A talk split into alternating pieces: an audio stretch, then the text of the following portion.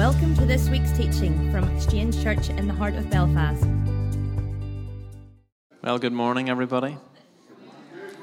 Good morning. Great, great to see you. Great. Are we excited for the word?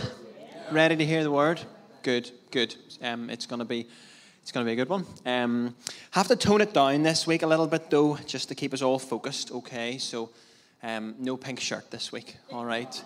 Um, had to rein it in. Do you know why I had to rein it in? Because Barbie's out this weekend, and I do not want anyone getting any ideas. It'll just affect the image. Do you know what I mean? Like, like that and the iPad covers just a bit, a bit too much on Barbie weekend. So we can't do that. Anyone by show of hands has been to see Barbie? There's no way you're showing your hands if you've went to see Barbie. No way. Um, I did go and see um, Oppenheimer on uh, Friday night. Has anyone seen that? The one about the atomic bomb? Fascinating. Uh, what I would say to you is that it's incredible the lengths that man will go to for power and control. It's actually fascinating, balanced with the incredible mind of a scientist of how they can create such mad things. Um, so no, well, uh, so tone it down. Just just a white shirt this week. No, no, no pink shirt. Do you know what I mean? Um, anyway, uh, we're recapping on uh, last week, as Maggie says, it's the Acts series, and the undertone of this is that men and women who were ordinary men and women were used radically by God to transform the world, okay? And you know what, church? That hasn't changed, okay? This is what um, Andrew and Penny's heart is for this series, is that you grasp some of this, that the same inheritance that the apostles had, the disciples had, the same power to do miracles, the same incredible situations they found themselves in, it's possible for you today okay? Now that's a challenge, right? Sermon over, there we go, away let's go, let's go and do some miracles. Do you know, it's a real challenge, but it's possible. Jesus said, Greater is he who is in you than he who is in the world. He said, It's better that I go away, that the Holy Spirit will come to you and you will experience these things. So it's a challenge, but that's what this series has been about. Our pastors are obviously away. They're away for their second week. Now, from what I've heard, they have been cycling non-stop. So, like, apparently, what Penny said to me is we won't recognize them when they come back because Andrew has been flat out in the absence of the gym in France he has been flat out cycling because he misses it so much. At least that's that's that's what I've been told. Um, just got the dig of the gym out the way at the start, okay, so we don't have to do it during it. So no, last week was Acts five. If if you were here, if you've listened online, it was from setback to bounce back. It was about God building resilience in you, no matter what comes your way, that can, you can snap back into position and remind yourself of what He's called you for, who He's called you to be, and that you can move forward in your purpose no matter what the opposition was. The apostles, their mindset was to keep going, and it was an attitude that set their tone for the future. They were freed from this punishment mentality. God doesn't punish them. The opposition that was coming against them wasn't a punishment. It was God saying, No matter the opposition, I'm still working in it, setting them free from prison, moving on with their lives to continue to see the Holy Spirit moving. The apostles trusted that their arrest and persecution in Acts 5 wasn't the end. And what we now find in today's passage, it's Acts chapter 8. Widespread persecution, it, it, has intensified, okay? We've had the first martyr in church, Stephen, in Acts 6 and 7, has been martyred. And now widespread persecution, namely by, by Saul, who's going to become Paul. He has started persecution uh, against the church. And what we see is the church are now scattered. Acts 1, verse 8, which is that they will be witnesses. You'll receive power. You'll be my witnesses from Judea, Samaria to the ends of the earth. 8 verse 1 is actually the fulfillment of 1 verse 8 for all you Bible scholars there. It starts to happen. They're scattered. They start to go everywhere and they preach the word as they go. So this, these are the circumstances in Acts that we find, but what happens is it's a continuation of God still moving in power despite the church being scattered. And that's what I want to say to you at the very start. Wherever you find yourself, whether you feel like you're surrounded or supported by people, or whether you feel like you're on your own, whenever you're scattered, God is still with you. Wherever you feel that you're at, God is still in your midst, and His presence will go with you wherever you find yourself. So, we're going to talk today about in Acts chapter 8. It's the passage of Philip and the Ethiopian, and it's, uh, we're going to start in verse 26. And this is a story about when you have a detour when God calls you a different direction you didn't expect, and all of a sudden you're on a road that you didn't expect you were going to be walking. How do you manage that? How do you navigate that? So I'm actually reading from the ESV. This is the NIV, but you'll be able to follow okay. It's not completely different. So what we have is Philip, uh, before I start reading, he goes to Samaria and experiences a powerful move of the Holy Spirit. Miracles, demons are being cast out of people despite him being scattered. Peter and John come down. All of the believers, there's so many of them in Samaria, have started to receive the Holy Spirit. It's going great. It's really positive, really successful. Philip is the front runner. And then unexpectedly, he hears the voice of the Holy Spirit saying this in verse 26. Now, an angel of the Lord said to Philip, Rise and go toward the south, to the road that goes down from Jerusalem to Gaza. This is a desert place. And he rose and went. And there was an Ethiopian, a eunuch, a court official of Candace, queen of the Ethiopians, who was in charge of all of her treasure. He had come to Jerusalem to worship and was returning, seated in his chariot, and he was reading the prophet Isaiah. And the Spirit said to Philip, Go over and join this chariot. So Philip ran to him and heard him reading Isaiah the prophet and asked, Do you understand what you're reading? And he said, How can I, unless someone guides me? And he invited Philip to come up and sit with him. Now, the passage of the scripture that he was reading is this Like a sheep, he was led to the slaughter, and like a lamb before its shearer is silent, so he opens not his mouth. In his humiliation, justice was denied him. Who can describe his generation? For his life is taken away from the earth. And the eunuch said to Philip, About whom do I ask you? Does the prophet say this? Is it about himself or is it about someone else? Then Philip opened up his mouth, and beginning with the scripture, he told him the good news about Jesus. And as they were going along the road, they came to some water, and the eunuch said, See, here is water. What prevents me from being baptized? And he commanded the chariot to stop and they both went down into the water, the Philip and the eunuch, and he baptized him. And when he came out up out of the water, the Spirit of the Lord carried Philip away, and the eunuch saw him no more, and he went on his way rejoicing. But Philip found himself at Azotus, and as he passed through, he preached the gospel to all the towns until he came to Caesarea. I don't know about you, but um, detours, diversions, they, um, whenever I'm in the car, whenever I'm driving, um, they bug me a wee bit. So I am, just some confession for you, it's like therapy. I, they bug me when anytime there's a diversion, anytime I need to take a detour. See, anytime Google Maps tells you there's a quicker way, I take it as a challenge. All right, we'll see about that, won't we? So I am always direct. I want to get to the place as quickly as I can. So if there's any roadworks, if Google Maps is saying there's a better way, I take it as a personal challenge. Do You know, we'll see about that. I'll get there as quickly as I can. Don't care about the scenic route. If there's any traffic, I'm going out of my way. And it may be a longer route, but according to me, it's the quickest route. I want to be direct. I don't want to wait. I want to get there. Anybody else like that, or anybody else just not mind traffic? a few people like that. I see it as a personal challenge, you know.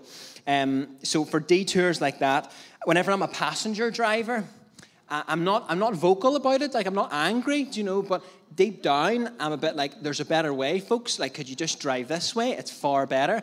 I, so I'm, I'm actually an all right passenger driver, but deep down, there's just this irrational anger, you know, that's just there. If we could go a better way, it's much quicker if you just listen to me, even though I'm not saying anything. Um, the worst passenger driver, just uh, this is also some confession, is my wife. She is actually the worst passenger driver because she just doesn't understand basic geography, actually. She just doesn't, actually, she struggles with her right and her left. Now, listen, I, this isn't a dig now, by the way. She will actually admit this. She said, you know what, I'm the worst in the world, but I still trust her with the Google Maps after years and years and years and years, I still trust that she'll be able to get us to the place. So um, it's a bone of contention, you might be able to tell. Um, but I'm the worst passenger driver. I want to get to places direct. I don't want a detour. I just want to get there. But here, what we have for Philip, he has called to take a detour. This made no sense, okay? Logically, didn't make a sense at all. Philip was the front runner. God was accomplishing incredible things in Samaria, miracles, people being healed. It was going so good. Philip was actually, in a way, indispensable to what was going on in Samaria. He was the main man. God was using him such a powerful way. But then God calls him to go, and Philip doesn't even question it. He doesn't even ask why. He just goes. God says, Rise, go to the south road. And he just goes because he trusts that when God speaks, it's more important than what he can tell himself.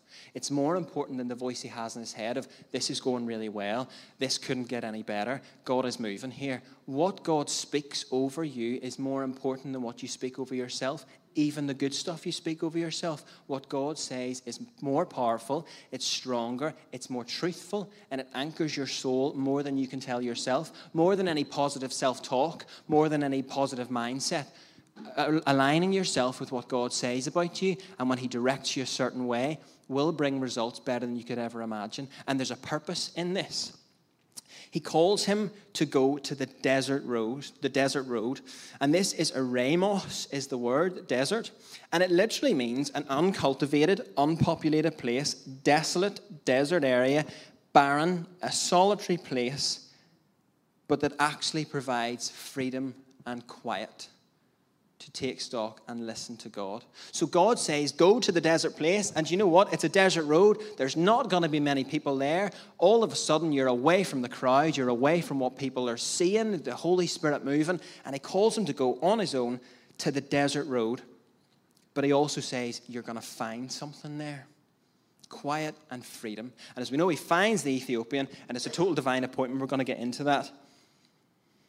When you step into what you consider to be the opposite direction, when you're willing to walk in a way that seems totally counterproductive to what you thought, what you believed was good, when you think you're maybe delaying the promises of God, you're actually stepping closer to where God wants you to be. Okay? Sometimes we think it's the wrong direction. Sometimes we think I'm going the wrong way. How's God going to work this out? You're always stepping closer to where God wants you to be. Because I will talk about this object, time is no object to God. He can transform things in a moment. So if you feel like you're on the wrong path, if you feel like you've got a raw deal of things, God is working in the middle of it to redirect you to where you're going to find something this morning freedom and peace and quiet to hear his voice. And this is what he said to Philip. In the ESV, uh, the one I was reading, he says, Rise up and this, there'll be some Greek in this this morning. It's anastemi. So he doesn't just say, go to the south road, go to the desert road. He says, rise up. Why is that important? It's the same word that is used for when it talks about Jesus rising from the dead.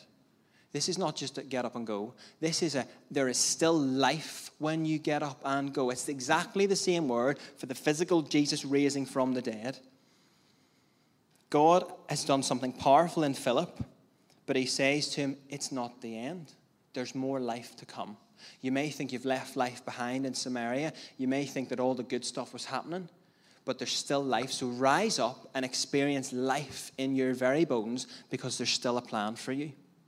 See what your last breakthrough was, church. Whatever your last breakthrough was, whatever your last miracle was, it wasn't your very last breakthrough. You will have more breakthroughs. This is what he's saying to Philip. It's not over because Samaria is done. It's not over. You haven't peaked just because the good stuff happened in Samaria. There's more life, there's more things coming. So he says, Rise up. In the same word that Jesus is risen from the dead, there's life in this next chapter. I want to prophesy over some of you there is life in your next chapter. Some of you have thought the good times are done. Some of you have thought, but it was so good then. Look at what God did in my heart in these moments. Look at what who He brought in my path. He is, I suppose, exploring with you this morning in your own heart. Rise up.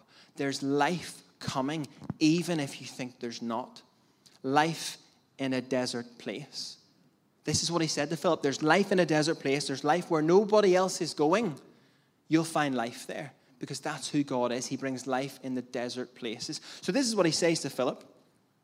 And Philip decided that, and this is really key for some people, he decided he wasn't going to seek permission from the Samaritans to go. He didn't seek permission from Peter and John, the apostles, who had come down to Samaria for a brief stay and then they'd left and they allowed Philip to get to it. He didn't seek permission. He trusted that the, who, the one who holds the higher authority is God Himself. And he spoke into Philip's heart, and Philip obeyed. He didn't need to ask permission. Sometimes when we feel God's asking us to do something, when He's calling us a certain direction, we feel that we need to ask permission or get another opinion. We need people to back us up on that so that we feel better about it. What I would encourage you is don't look for validation from people who don't understand themselves. Some of us do that. We look for validation from other people, but actually, a lot of people don't really understand themselves. They don't even understand what's going on in their own hearts, let alone what's going on in yours. Align yourself to what you feel God has led you to. Balance it with what the word says. But this is what he says to Philip Go, and I will be with you. Sometimes we are funny with change. Sometimes we're funny with redirections or going a different way because we don't know how it's going to work out. And Philip didn't know how it was going to work out. God didn't say to him, You're going to go to this desert road, you're then going to meet an Ethiopian, and then you're going to go somewhere else, then you're going to go to Caesarea, and it's all going to work out. He just said, Go south on the desert road. And Philip just goes, and God fills in the blanks for him. I want to encourage you, some of you this morning, just there's a lot to get through, but I want to encourage you have confidence. Favor rests on you, not on your circumstances. Okay, I want to explore that with you. It doesn't rest on your context. Favor didn't rest in Samaria, favor rested in Philip. So wherever Philip found himself, that's where favor was. When God has anointed you, when God has deposited the Holy Spirit in you, it doesn't matter where you are. It doesn't matter where you go to. It doesn't matter where you've come from. You don't leave favor and anointing behind in your last breakthrough it's in your next breakthrough because it rests in you. The goodness of God is in your heart. The goodness of God rests on you by the Holy Spirit.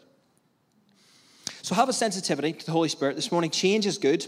Be proactive in change. Be proactive and listen to the, the voice of the Lord and what He's calling you for. What Philip did is he learned, if we think of um, like a basketball player, now here's where I pretend like I know what I'm talking about with basketball players. I don't really. But what they do is they learn to pivot, okay, on their feet. And what happens when a basketball player pivots, they move their feet ever so slightly.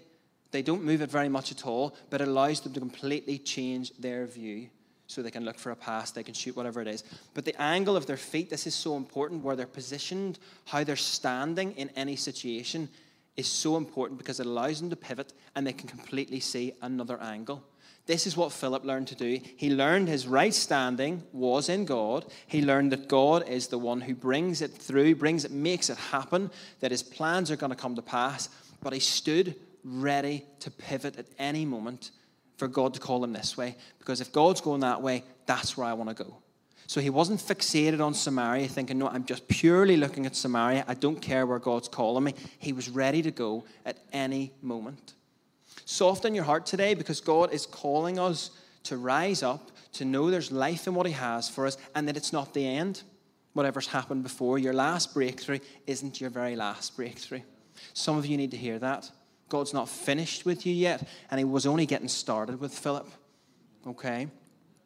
So God is continuing to use you, and there's still blessing for you moving into your future. I often tell people now as uh, I get older, do you know, as I'm hurtling into the mid 30s now. Do you know, I, um, I often tell people I'm in my prime. Doesn't matter what year it is, just I'm in my prime. So I'll be at 45, 55, 65, 75, just I'm in my prime. Still going well here. But there's a mindset of that, right? I'm in my prime. God's still using me. God's still got me, and He's not finished with me yet because time is no object to God. So I want to encourage you on that. He's not finished with you.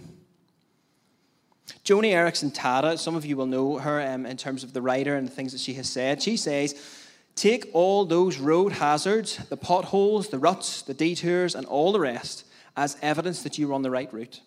It's when you find yourself on that big, broad, easy road that you ought to worry. So if you're on a detour, if you're on a redirection, you're on the right path because God is in control. God is the one who holds all authority. Detours are not dead ends, they actually bring divine appointments. On his way, he met a eunuch. On his way, he met the Ethiopian. And it says that the passage of Scripture was from Isaiah. I'll read it. It says, Now the passage of Scripture was this Like a sheep, he was led to the slaughter, and like a lamb before its shearer is silent, so he opens not his mouth. In his humiliation, justice was denied him. Who can describe this generation? For his life was taken away from the earth. This Ethiopian, this eunuch who had come to Jerusalem to worship, we're going to talk a little bit about him. He was reading a passage about Jesus and he didn't understand it. And Philip arrives at the right time on the desert road supernaturally to give him what he needs. And there are no mistakes here that there are no accidents in Scripture. The Ethiopian would have been a God believing, he, he, would not have been quite a full Jew, but he would have believed. He would have come from Ethiopia. He would have been going to Jerusalem to worship God. Okay, so he would have known a little bit about him. But the, he wouldn't have been a Christian in a sense. He wouldn't have been a, an Orthodox Jew. And he wouldn't have been able to worship publicly in the right way because he was a eunuch.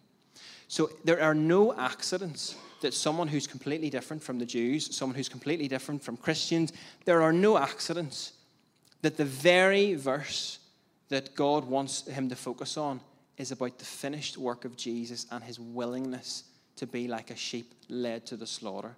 That is the foundational truth. We talked last week about foundational truths, building your life on the right foundation. There are no accidents that the one verse in Acts 8 that God wants you to focus on is it's all about Jesus. It wasn't about the believers having to do something. It wasn't about getting your life together. The Ethiopian was wrestling with what it said about Jesus and his finished work for you. That's the foundation. So then Philip goes to explain to him all about Jesus and what he's done. So there are no accidents that God has brought this around, that it's all about Jesus, no matter where you find yourself on the desert road. And he says, Look, I want to go and get baptized. God has a plan for you, like Philip, wherever you find yourself, on whatever road you're on, with whatever struggles you're wrestling with. He has deposited something in your heart, and it's an ability to preach Jesus to whoever you come around, whoever is on your road, whether it's the one, whether it's the many. He has given you an ability to do that. When we think about preaching Jesus, we think about Andrew and Penny up here, myself preaching. That's not what it's about. God has given you an ability and an anointing in any situation. For those who are wrestling with their life, for those who are wrestling with what does it mean to preach Jesus and his finished work only. It says that Philip then went to tell him about Jesus. He didn't tell him about a five step plan of how you transform your life.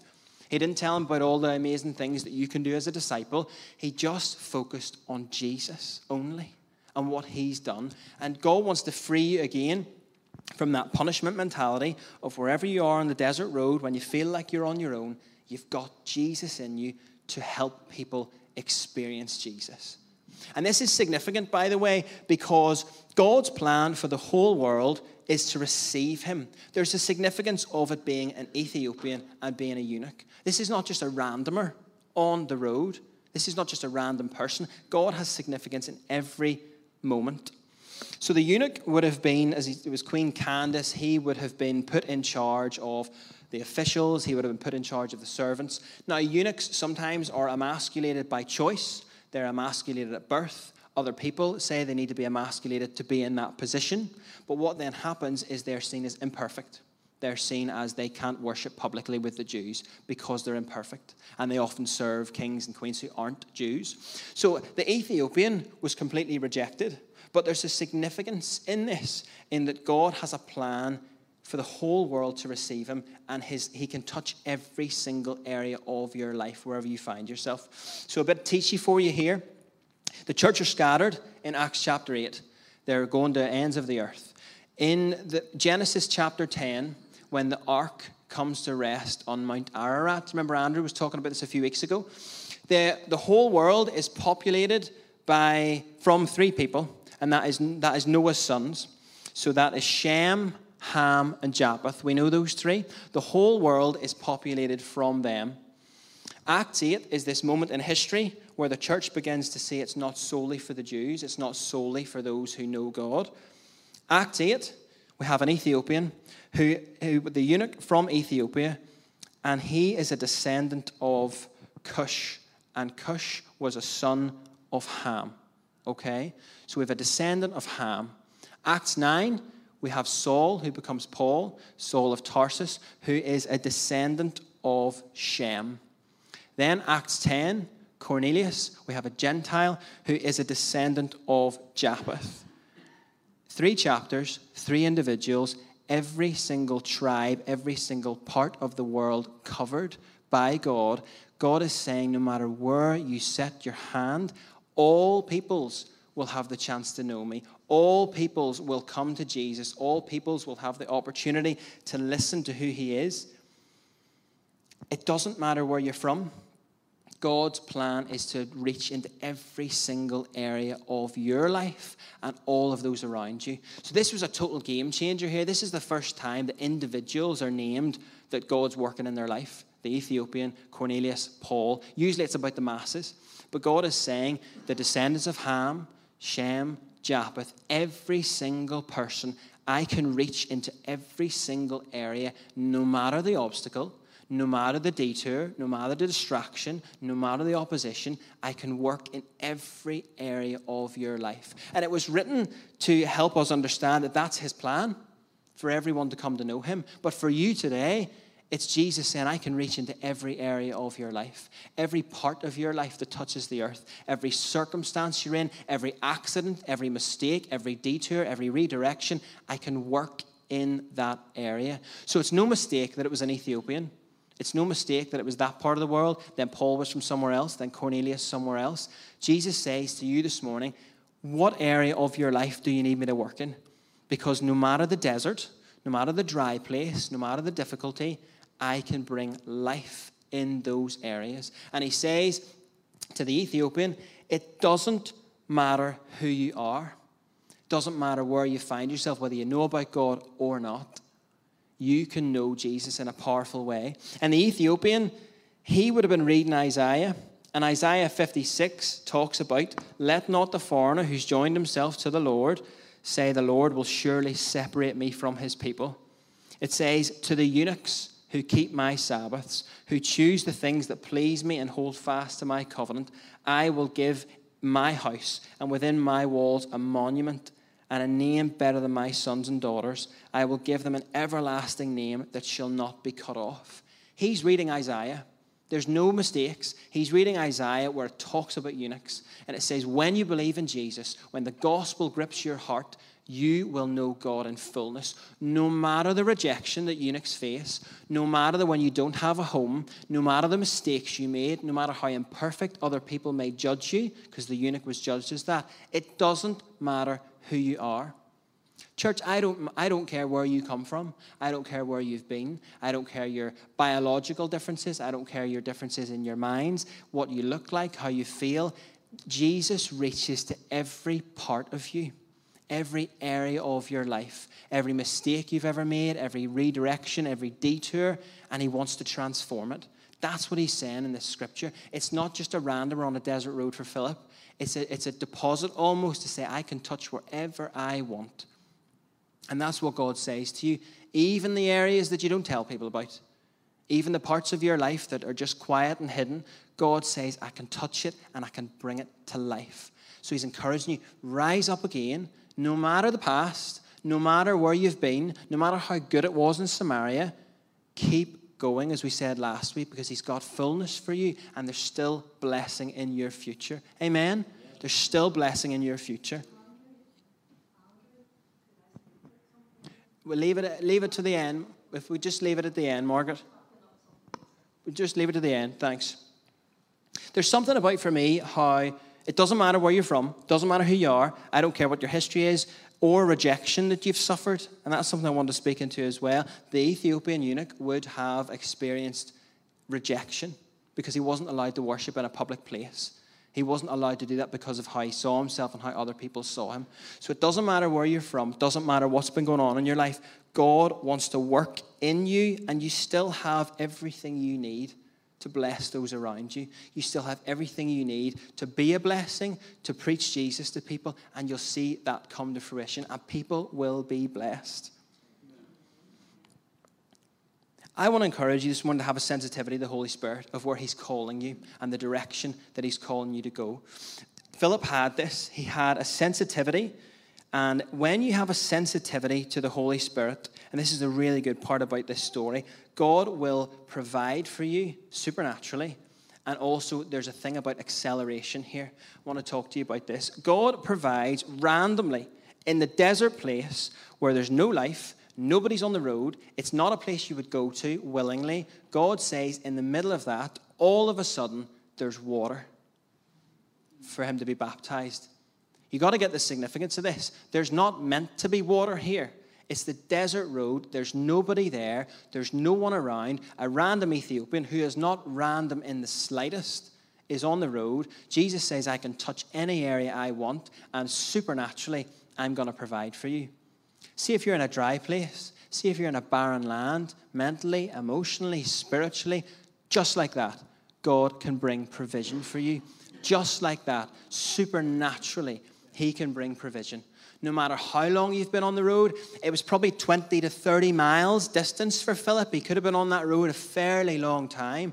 And all of a sudden, he comes across a man who, who's wrestling with Jesus. That is a divine appointment. And then he brings provision through water to baptize him. You will have everything you need in every situation you find yourself in, even if you feel like you're empty handed. Even when you feel like you don't have enough, even when you feel like, how on earth am I going to get over this desert road? There's nobody here.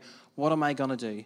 Then all of a sudden, someone's provided and something is provided that he needed for that situation. He gave him water to help him to be baptized, supernatural provision. At the right time, Philip had everything he needed for the journey. Sometimes when we approach change, we want everything we need to go with us. It reminds me of my university days. I used to like lug like four suitcases back from Scotland on like three trains, two boats, four airplanes. It felt like it was like a, nine hour journey or something. It was just nuts. And it just, all because I didn't want to pay an extra 40 quid for a plane. It was just mental. But I literally, my, my entire existence from Scotland to, to here to Belfast, like four times a year, like I, I just thought I needed everything. Do you know, I was only going home for three weeks, but like I thought I needed everything and I had to have everything just in case, just in case, just in case. Sometimes we're like that. There's a new situation. I need a plan for this. I need to prepare for this. God, you'll give me all the stuff now so that I know I'll have it for the future. God doesn't work like that. He didn't tell Philip where he was going. He didn't tell him who he was going to see. He didn't tell him how it was going to end up. He just said, Rise up. There's life in what I'm telling you. Walk with me, and you will then God will fill in the blanks. At the right time, church, you will have everything you need, not just for you, but for everyone else around you, for those who are on the road with you. Supernatural provision. When they came up out of, the, water, the Spirit of the Lord suddenly took Philip away, and the eunuch didn't see him again, but he went on his way rejoicing. Rejoicing is actually being glad in God's grace. That's what, it, that's what the word means. The Ethiopian had a radical experience of who Jesus was, and he just went glad for God's grace. Doesn't matter. He again, the, the Ethiopian pivoted as well. I've met Philip. I, he didn't want to hang around Philip. Philip was gone, and he just pivoted. Glad in God's grace. I've had a radical experience, and now I move forward into my future. That's what happened for the Ethiopian. But for Philip, the Lord suddenly took him away, and the eunuch didn't see him again. Philip, however, appeared at Azotus and traveled about preaching the gospel in all the towns until he reached Caesarea. Make no mistake here. I said to you at the start, this is about ordinary men and women with God doing incredible things, supernatural provision with water. Philip was transported, teleported, if you like, supernaturally. I don't know if you've ever glossed over this before. Philip didn't just all of a sudden keep walking for 20 to 30 miles. This was about 30 miles away and God has snatched him up in a moment, and he just appears at Azotus. Make no mistake, this is a miracle that has happened. The miracle's happened in the Ethiopian's heart, but God's not finished. He miraculously lifts Philip up. The word for, for um, carried him away is harpazo. It means to seize by force, to snatch up suddenly and decisively, like someone seizing a bounty, a spoil, or a prize. That's what it means. An open, display of force. This wasn't just that Philip says, I need to go here, I'm away. No, God literally grabbed him in that situation and transported him 30 miles to somewhere else. Philip didn't ask for that either, but all of a sudden, he's snatched up and put somewhere else. See, when you have an openness for God, see, when you have an openness for His Holy Spirit, there is no telling what He can do in you. Philip walking for a long time on that road for a divine appointment, and as soon as the divine appointments happened, radical acceleration. You will have supernatural provision in the moments you need them. But when God wants to move you on somewhere else, it doesn't matter how far you feel like you're away from where you need to be, He can do it in a moment, in a heartbeat. God can get you to where He wants you to go. So, some of you are on a journey where it feels like it's taken some time. Some of you are saying, God, how long am I going to be on this road for? Ready your heart at any moment to just pivot with God because at any point, He can have a radical experience. You can have a radical experience of Him and He will get you to where you need to be supernaturally. This is not the first time this happened in Scripture. In John chapter 6, it says, When evening came, his disciples were down to the lake. If we could throw that one up there, John 6, where they got into a boat and set off across the lake for Capernaum. By now it was dark, and Jesus had not yet joined them. A strong wind was blowing, and the waters grew rough. When they had rowed three or four miles, they saw Jesus approaching the boat, walking on the water, and they were frightened. But he said to them, It is I, don't be afraid. Then they were willing to take him in the boat. And listen to this, and immediately the boat reached the shore to where they were heading. They had another three miles to go. They were right in the middle when Jesus gets in the boat. Then all of a sudden, immediately, they're where they needed to be. When you are willing to welcome Jesus into your situation, because it says, they were willing to take him into the boat. When you receive him, when you welcome him in the uncertainty, even though you don't understand it, even though you don't understand your context, in the detour, you will experience an acceleration to where you actually need to be at the right time. No matter how long you've been on the road, no matter how difficult it's been, no matter how much you think your Samaria was years ago, your blessing was years ago, your good times were years ago, at the right time, supernatural provision and acceleration for when you need it. That's a good word for someone this morning. For those who need it, for those who have been toiling and being faithful to God for year after year after year, saying, God, when is this going to end? When will this change? God saying at the right time, at the right moment, I can change it for you. But in the middle of it, you still have everything you need to preach Jesus so that you'll be impacted, but everyone else around you. That's the truth, church, no matter what's going on for you. I said at the start that time is no object to God. One day is like a thousand years to God, it says in 2 Peter 3. Don't overlook the obvious here, friends. With God, one day is as good as a thousand years, a thousand years is a day. God isn't late with his promise, as some measure lateness. He is restraining himself on account of you. This is about his plan for the world. He gives everyone the time and the space to change. He doesn't want anyone lost. But for you, God, in a heartbeat, can change your, your situation. In a heartbeat. Remember the story of Jesus at the wedding with the wine? He made the wine that would have taken years to make. God, at the right time, can accelerate where you are to where He wants you to be. But He's in you in the middle of it, right? In the middle of the, the one person, the Ethiopian, when you feel like you're not making a difference. Because Philip had no, eh, just one person. But actually, it's likely that Africa and Ethiopia and all around Africa came to know Jesus because of this Ethiopian. There's no telling what God will do through you when you feel like you're in a wasted time. You shouldn't even be there. I was having a great time years ago. It looked way better. But God's saying to you, don't underestimate the power of His word in your heart when you speak it, when you live it, even around the people you don't think are interested. God's saying, I can do it in you. I've done it in you, and I'll do it in you again. God has, for some of you, God has seen your faithfulness in choosing his way. He's seen you serving on the desert road, the lonely place when nobody else has seen. He's seen your dark days, he's seen your tough times. He has seen that you're he's seen your frame as it says, he knows you inside out and he sees you.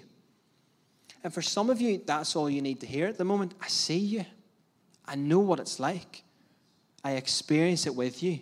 But at the right time, get ready to pivot because I'm not finished in this situation, the darkest situation that you're in, the toughest situation you're in, get ready to pivot. like a basketball player, like I pretend like I know what I'm talking about. Get ready to pivot because God is always wanting to move to new thing after new thing after new thing. And what Philip did is it didn't matter where Philip was, didn't matter where he was going to, he just kept preaching the word, just kept saying, Jesus. It's all about Jesus. It's all about Jesus. Look what he's done. Look what he's done for me. Look how willing he was to work in my life. And that's where the life comes. That's where people are transformed. And that's what gave Philip the strength to keep going. The desert road takes time. Sometimes things do take time. Sometimes God can accelerate us out of it. But sometimes we're on the road and it takes a bit of time, day after day. Like we said last week, you keep going, you keep believing, you keep trusting, and you can't see anything different. It's a wee bit like so muscle growth, uh, fat loss, right? The things that are important to me. It, um, it takes time. Muscle growth and fat loss takes time. And you could go to the gym every day and you could train every day and you could look in the mirror every day and you'll see no difference. Then all of a sudden you see someone you've not seen for three, six, nine months and they go, Flip, look at you. You've been training. You've been training hard.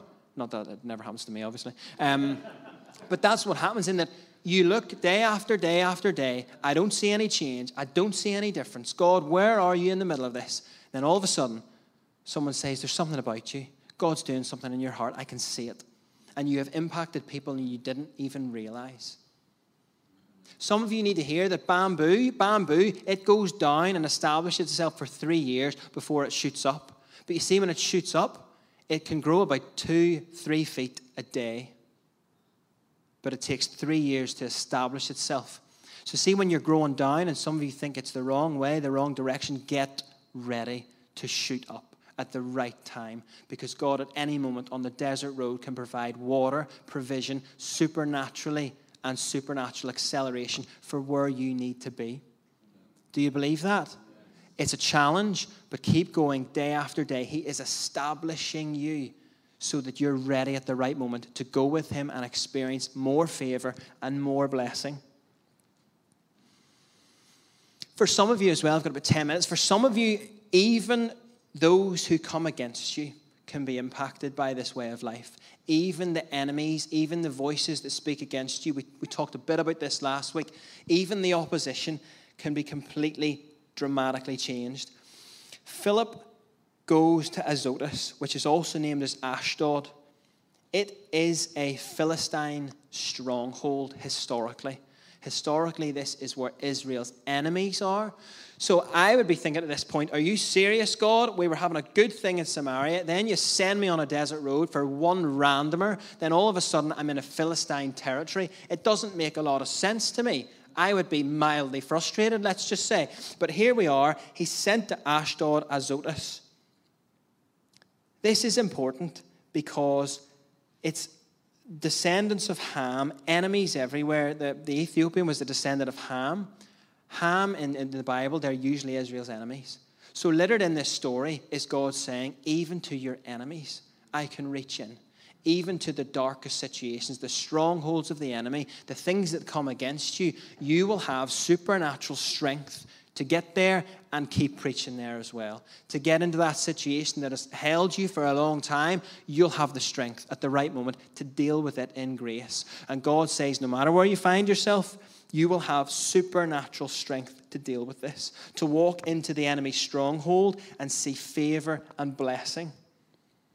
Jesus working against those who would actively come against you. We talked about that as well. Favor, I said at the start, favor is not found in your environment. Favor is not found in your circumstances. It's displayed there, but it's not found there. It's found in you because Jesus has said, I've given you grace, unmerited favor. All authority on heaven and earth has been given to me, and I give it to you. So, whatever situation you're in, you have everything you need to overcome it. Why? Because of the work of Jesus. Back to what the Ethiopian was reading. Because he was willing to go like a sheep, like to the slaughter, so that you can have life, authority, and power. That's what you have in you, church, in every situation. I see that in my job. So, um, I am, a, some of you know, I'm a social worker. Usually, this is where I get it like booze and stuff, and people throw things at me, and that actually does happen. So, um, in social work, I deal with lots of situations, families, and difficulties, and abuse, and, and hard situations.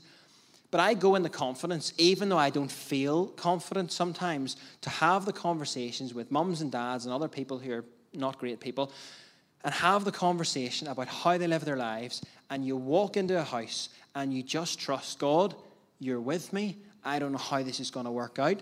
It feels pretty much like a desert road some days, but you walk in, you trust that He's with you, and you see people change. You see the hardest of people change and break down because they, they look at their life and all of a sudden they're wrestling with Jesus, but they don't know it, but they're wrestling with Jesus. Because when I step in, it's not about me, it's about the Holy Spirit in me. That if I step into the strongest of strongholds, I have everything I need and more. So, wherever you're stepping into today, whether it's the strongest of stronghold, whether you're facing sickness, whether you're facing lack, whether you're facing relationship breakdown, difficulties, emotional difficulties, mental difficulties, you have everything you need because Jesus is stronger than whatever you're facing. And this is littered throughout this story. No matter the descendants of Ham, no matter the descendants of the enemies, no matter who it is, you've everything you need to accomplish and more. So keep going and keep believing. Favor isn't found in your environment, it's found in you. Even if it doesn't look like it, you have everything you need. Your detour will lead to your destiny. See, Philip, after this story, a lot of us have maybe never heard of Philip since. He's mentioned one more time in Acts 21. 20 years later, he comes to rest in Caesarea, and 20 years later, as Paul used to be Saul, now Paul, God has radically transformed his life. Paul is eh, nearing the end of his missionary journeys to go to prison and to be killed and to write the half of the New Testament before then. And he comes to Caesarea where Philip has settled, and there's Philip. He's built a home. He has four daughters who now prophesy, and he's built a home and he's settled, and he has allowed God to keep working in him for 20 years. That's what we see with Philip. There he is, still preaching. Philip's detour because he never went back to Samaria. Philip's detour led him to find a home in Caesarea. It led him to build a family where he could keep going for 20 years. Some of you think that your detour and your redirections, wherever you're going, it's the wrong route. It's never going to work out. But God is saying, I'm orchestrating, I have a plan for your life. I'm orchestrating something for you. I know the plans I have for you, says the Lord. Plans to prosper you, plans for a future. And there's Philip, just because he says, I'll go, I'll go to the desert road. I'll go no matter what it looks like. I'll go. I don't know the next step. I don't know about the Ethiopian. I sure don't know about Caesarea. But 20 years later, he welcomes Paul into his house because he still trusts God and he's still there in 20 years. Your detour is leading you exactly where you need to build a home and to feel God's presence and to experience His grace. That's what the word says. For those who think you're not making a difference, God is using you in powerful ways in people's lives. You don't have to stand up here and lead worship and, and preach like this. You don't need to do that. God has placed an incredible ability in you the Holy Spirit to transform the people around you. That's what He's placed in you. I want to encourage some of you, just as we look to finish here, taste the goodness of God even in the process. Taste the goodness of God even on the journey. Don't fix your mind on getting to the end of the road. Fix your eyes on what He is doing, where He's leading you, and watch the supernatural provision. Watch Him provide everything you need in those situations. Think about who's on the road with you. Who's around that you can keep blessing? Even though you're in the situation you'd rather it was over, it would look a little different. You're on a detour, you didn't expect to be there. Who's on the road with you? Who's around that you can keep blessing? Who's around that you can preach Jesus to? Because there's always someone at the right time. God will use your words and use what's going on in your heart. For some of you, I urge you change your situation, get ready to pivot. And if you can't change your situation, change the way you see it because God's in it. He's absolutely in it, orchestrating everything that's going on. Detours aren't pleasant. They aren't nice. There are lots of things in my life that are redirections and detours I never expected to take. But like Caleb in Joshua 14, he was promised the promised land and said, You'll be in there. And he waited 45 years. Now, I'm not prophesying you're going to wait 45 years. Now, whoa, Tonto, hold on there. 45 years he waited. But you know, at the right time, one day he wasn't in the promised land, and the next day he was in there. And he comes to Joshua in Joshua chapter 14, and he said, Do you remember what Moses said to me? Do you remember what he said 45 years ago that I'll be in the promised land because I stood in the land of the giants and I believed that we would have this? He took a long detour, 45 years, and he said, Do you remember what Moses said? I'll be in that land. And he says to Joshua, Give me Hebron. Hebron was no picnic. Hebron was a Philistine territory. And he said, Even after 45 years of a detour, I'm as strong as I was then. I'm as strong now at 85 as I was at 40. Give me Hebron. I don't care if it's difficult. God's promised it. Even the detour, I've stayed faithful to God. And at the right time, you get your reward. At the right time, you see the blessing. At the right time, you partake in the inheritance. For some of you, you need to hear God sees you. He sees you've been on the desert road, and at the right time, you will experience blessing. Stay faithful. Get ready to pivot. The speed in which you pivot is so important. In sports performance, that is such a crucial thing. See, like shot putters, as they throw, they don't just throw it, they get their footwork right, they get their stance right, they stand in the right position, ready to spin with balance so they can get the greatest distance. Stand right, get ready for God to move, and see when He says, Go, rise up, there's life in this, go. Because that's what He's orchestrating for the best life for you. As I finish, often what looks like a detour or a redirection is actually the most direct and most powerful path to your destiny where you can experience blessing and build a home.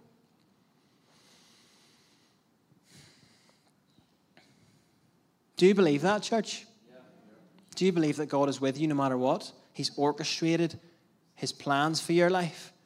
For some of you, that resonates something in your heart. Um, I, I want to pray for you here just as we finish. Um, often, what looks like a detour is actually the most direct and powerful path to your destiny. Some of you look back and go, I did not expect this to happen in life. But God is orchestrating exactly what you need for when you need it. And He's working in your life more powerfully than you can ever experience. And people see it, guys. They see it on you. They see the Holy Spirit on you. It's no accident that Philip was the one going walk beside that chariot. It's no accident. There's no accident you where you are where you are right now. God has placed people in your life, and even when you don't feel like you have the strength to bless them, you have everything you need to bless them and everything you need to be a blessing. I want to pray for you. Um, if you could just have just close your eyes, um, just this moment. There's a couple of things I've wrote down here. Some of you have been stuck on a desert road for a very long time. God is going to accelerate your life. Your slow steps on a desert road on your own have not been for nothing. And at the right time, you are going to experience supernatural favor and blessing. He says to you, I see you. I know what it was like on that road when you walked 20 to 30 miles before you came across anyone. I know what those moments have been like. For some of you, he says, I'm giving you supernatural strength so that I can transport you. And it may be in a situation where your enemies are there, but you will have everything you need to face them. For some of you, he's saying, get ready to pivot. I'm leading you to more people to who need Jesus revealed to them. God is calling some of you to change direction, to make it your ambition to live a quiet life, to go where no one else is prepared to go, to venture to the road less traveled. But the guarantee is that there you will find the Holy Spirit. There you will find the still small voice leading you to where you'll find a home. And for some of you, you need to know In the same way, Shem, Japheth, and Ham, every area of your life, Jesus can touch it. There is nothing off limits to me, says God. Father, I just pray for Holy Spirit right now, just that you are drawing people out almost into the light to reveal more of your goodness and your grace. I thank you that we've heard even last week that there is no punishment in you. You bring everything to the light so that we can have more of you, more of your presence, more of your love, more of your grace, and more strength for the next thing. For those who are waiting for provision, I just speak it into being supernaturally. For those who need to see a situation change, I speak in Jesus' name supernatural acceleration out of there. I speak life in Jesus' name. Thank you for your commitment to us, God. Every area of my life can be radically transformed by Jesus, and people will see. I pray these things in Jesus' name. Amen.